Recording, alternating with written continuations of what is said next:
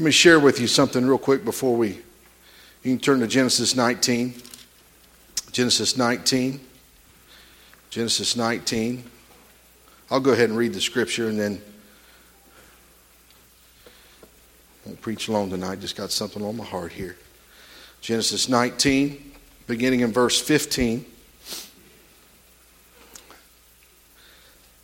Genesis 19:15 says, "And when the morning arose, then the angels hastened Lot, saying, Arise, take thy wife and thy two daughters which are here, lest thou be consumed in the iniquity of the city." And while he lingered, the men laid hold upon his hand and upon the hand of his wife, and upon the hand of his two daughters, the Lord being merciful unto them. And they brought him forth and set him without the city. And it came to pass, when they had brought them forth abroad, that he said, Escape for thy life. Look not behind thee, neither stay thou in all the plain. Escape to the mountain, lest thou be consumed. And Lot said unto them, O not so, my Lord. Behold, now thy servant hath found grace in thy sight, and thou hast magnified thy mercy, which thou hast showed unto me in saving my life. And I cannot escape to the mountain, lest some evil take me and I die. Behold, now this, this city is near to flee unto, unto, and it is a little one. Oh, let me escape thither. It is not a little one. Is it not a little one? And my soul shall live.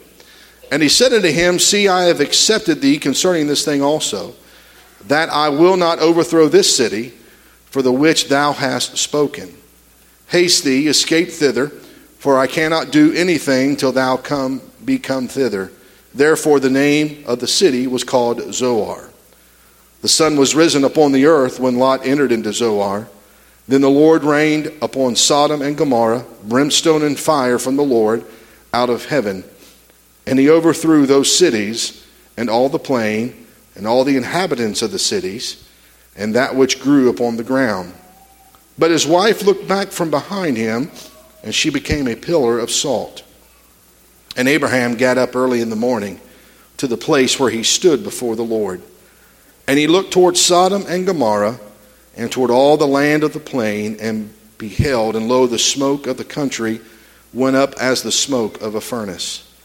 And it came to pass when God destroyed the cities of the plain, look at these next words, that God remembered Abraham and sent Lot out of the midst of the overthrow when he overthrew the cities in which Lot dwelt.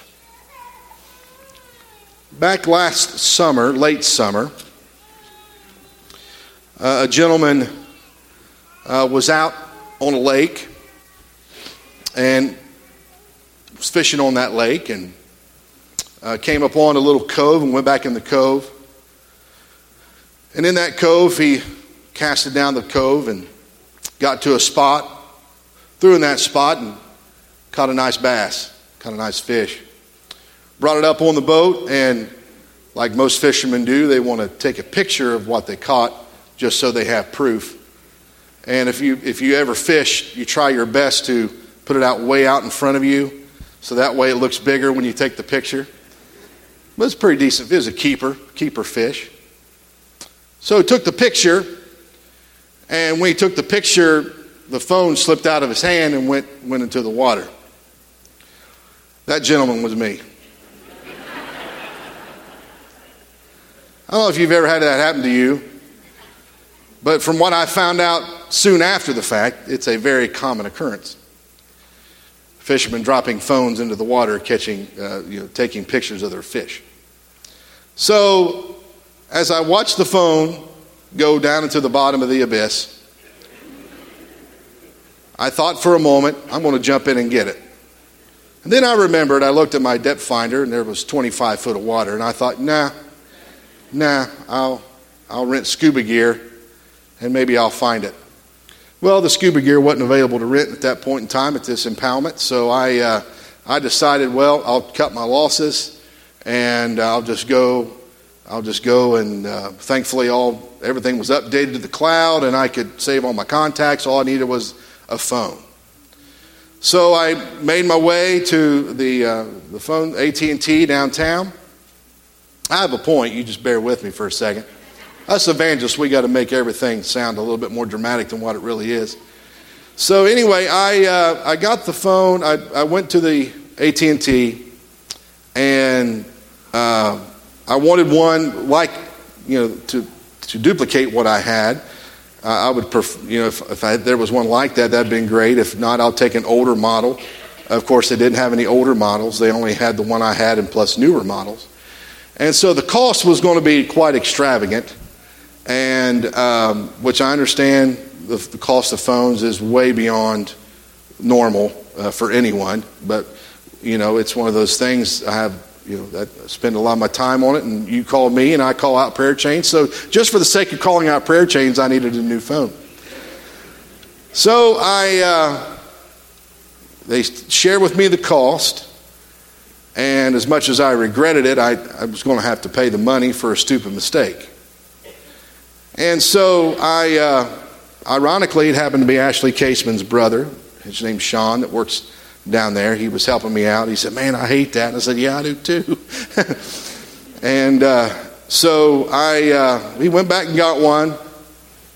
And he said, I said, Well, what's going to be the final cost? And he, he gave me the final cost. And I was like, uh, that's, uh, no, you're, something's wrong because you quoted me this, but you're saying it's a lot less. I mean, like eight, nine hundred dollars less than what he said, than what he originally said. And I'm like, well, I don't, I don't get it. What do you, what do you mean?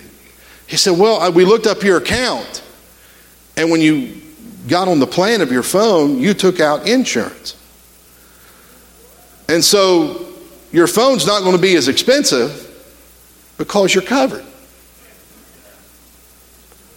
And so the little preacher, the poor preacher inside me goes, Woo! I'm covered. Said, now you will have to follow a process, but you will be covered. I said, this is my mistake. I dropped it in the water. I mean, I'm, I'm not, I'm not lying here. I, I did exactly that. And now there's bass taking pictures of themselves and, you know, down the bottom of that lake. And so uh, he said, No, you're covered. So I called the insurance and I filed a claim like you're supposed to. Kid you not, one of the options to pick was can you access your phone? I put no. Have you dropped your phone into a lake? I am not even kidding. I said, yes. When I finally got to speak to an American, I, uh, I said, Does this happen often? He said, You'd be surprised. Every single day, we have someone that's dropped a, a phone in the water. But he said, You're exactly right. You have coverage. We're going to get you one out. You'll have one tomorrow, and you just have to pay, pay your deductible. But what I'm trying to tell you is the cost that I would have had to pay was a lot greater but because I was covered, even though it was my mistake, even though I messed up, because of because I was covered, the cost was taken care of for me. Now that I had to sacrifice, and there were some things I had to give up in order for me to get a replacement phone, but I am thankful at that point in time that I was covered that I was covered. Now, you're saying, Brian, what does that have to do with this passage of Scripture? I'm so glad you asked. As George Holly says, you're asking good questions. Keep it up.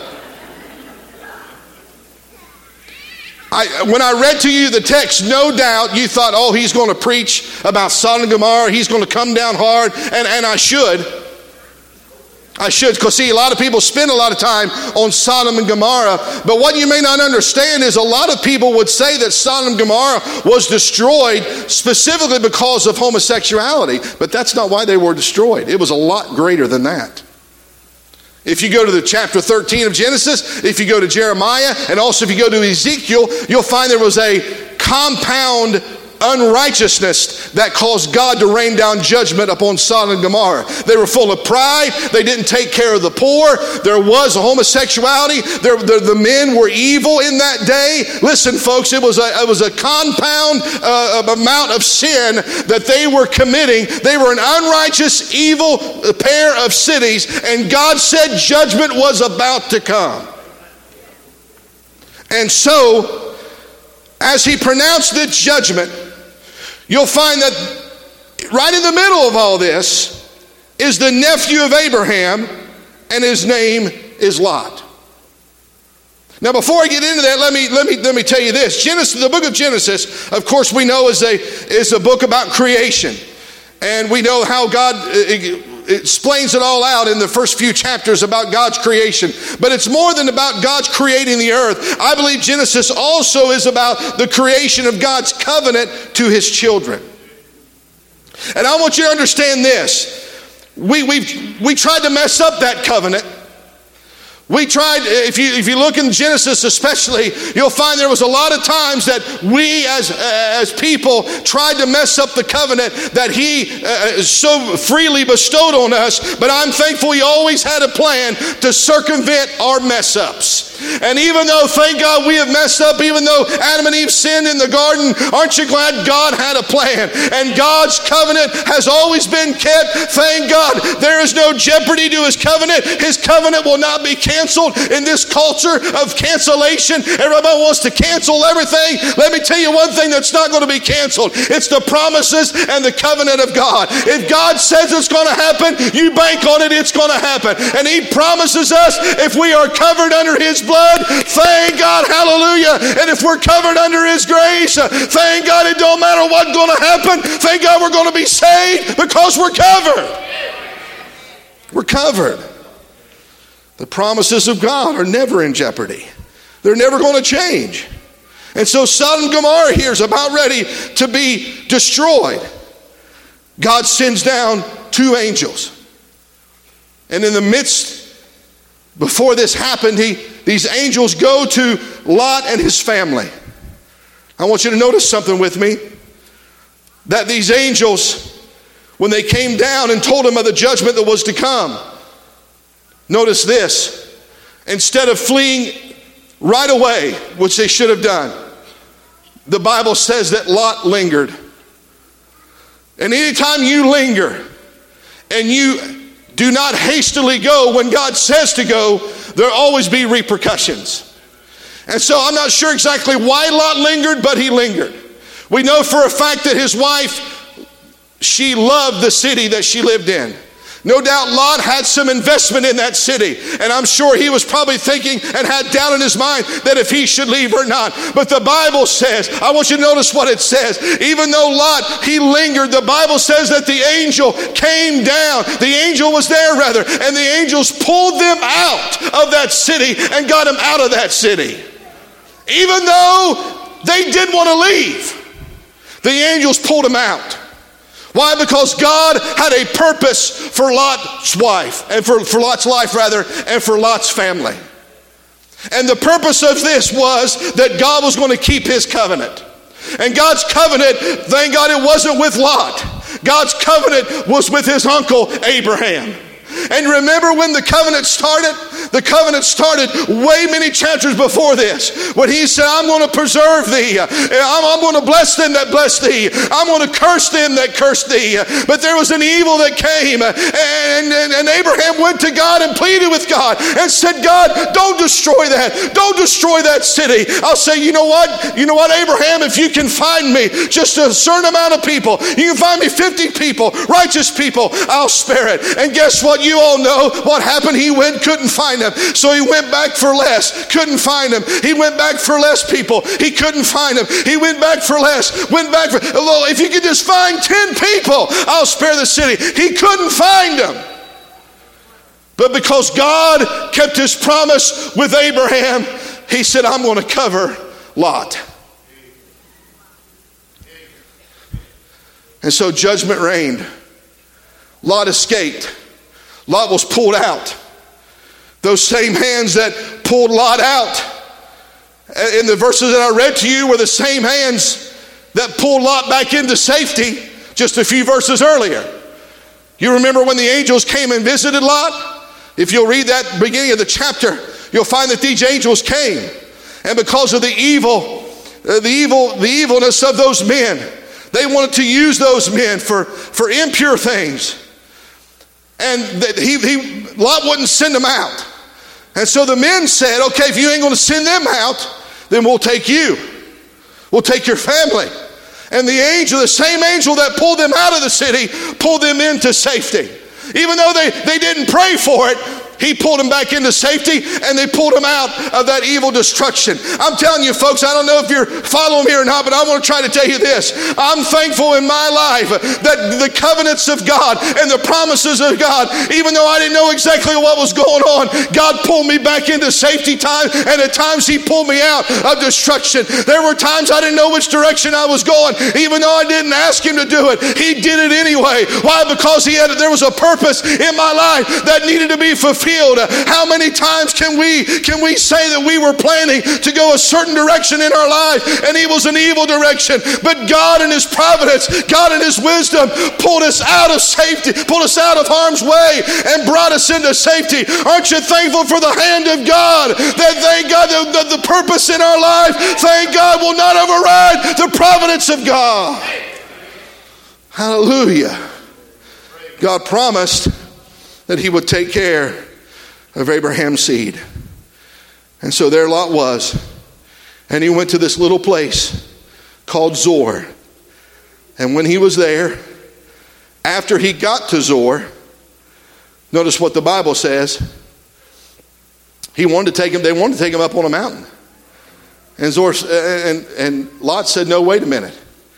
I don't want to go up to that mountain because someone may kill me there. So I want to go to Zoar. I want to go to another city. It's a small city, but if I go there, then we're going to be protected. And when it comes to the purpose of God, I want you to notice, secondly, I want you to notice our preferences. If our preferences line up with God's purpose, He will allow it to happen. God's purpose was for them to be safe, and He allowed Lot to get his preference to make sure that he would be safe and his family would be safe. So many times I have young people ask me, What is the will of God for my life? And how do I know which direction I should go? Not only even young people, but even uh, you know, college career and even middle age. What direction should I go? What's the will of God for my life? I'll tell you this. Sometimes we have to understand that our preferences may not match up to what God's purpose is for our life. But I promise you this if your preferences match up with God's purpose in your life, there's no devil in hell that can stop it from happening. That's why you have to make sure, and we, I, I say this a lot, you're going to get tired of me saying it, but we use Psalm 37 4 as almost like a wish list. Psalm 37 4 says this Delight yourself in the Lord, and he'll give thee the desires of thine heart. And what we say is if we serve the Lord, we can ask for anything that's the desire of our heart, and he'll give it to us. That's not what that means. Don't use that verse and say it that way. Because I know you may serve God. There are some Christians that love the Lord with all their heart, but you sometimes you may ask for things that God don't want you to have. I'm still preaching.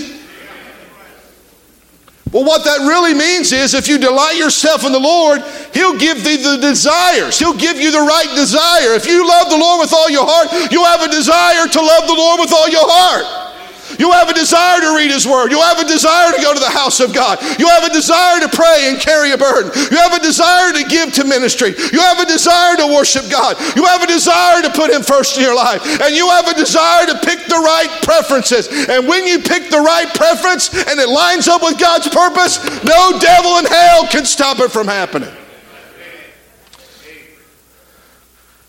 And so Lot said, I want to go to Zoar.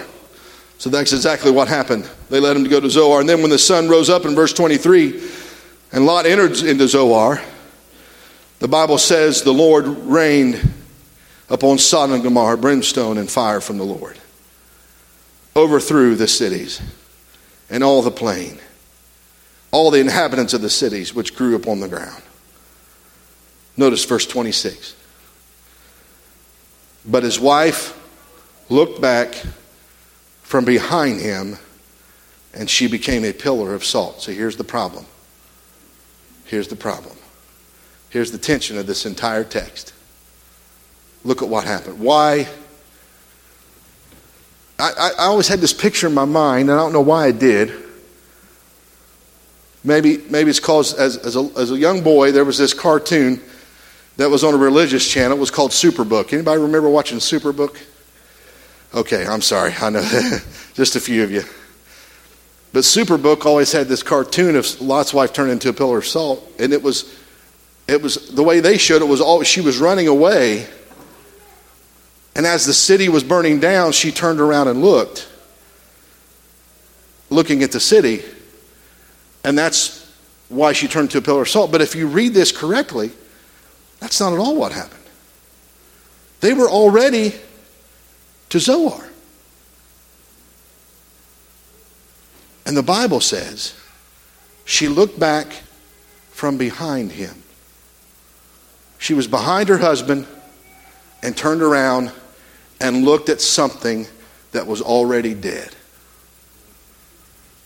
By this time, Sodom and Gomorrah had already been destroyed, leveled. It was nothing but smoke rising up. And she turned around, turned around and looked at nothing. Why did she do that? Why did she do that? Because her heart was not in the same direction as her body. Her heart was in a different place than her body was. She was in Zoar, but her heart was still in Sodom and Gomorrah. She turned around and she would rather look and live with a dead, something dead in her past, as live for God and follow His will. I wonder how many of us,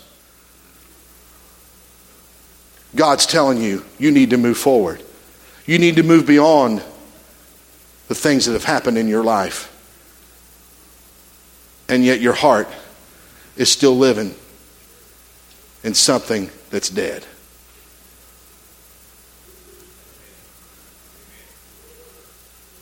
And you'll never, ever be able to move forward with God and follow what God, His purpose for your life, until you forsake the problem and continue to go forward. It's impossible to walk forward and look back. You can't do it, it's impossible. And spiritually, it's impossible. Why live in the past when God has a future full of life ahead of you? She turned into a pillar of salt. And then notice what it says in Abraham got up early in the morning. I want you to look at this provision. Look at this promise. Abraham got up early in the morning to the place where he stood before the Lord. And he looked towards Sodom and Gomorrah and toward all the land of the plain. Behold, the smoke of the country went up as the smoke of a furnace. Came to pass when God destroyed the cities of the plain that God remembered Abraham and sent Lot out of the midst of the overthrow when he overthrew the cities in which Lot dwelt.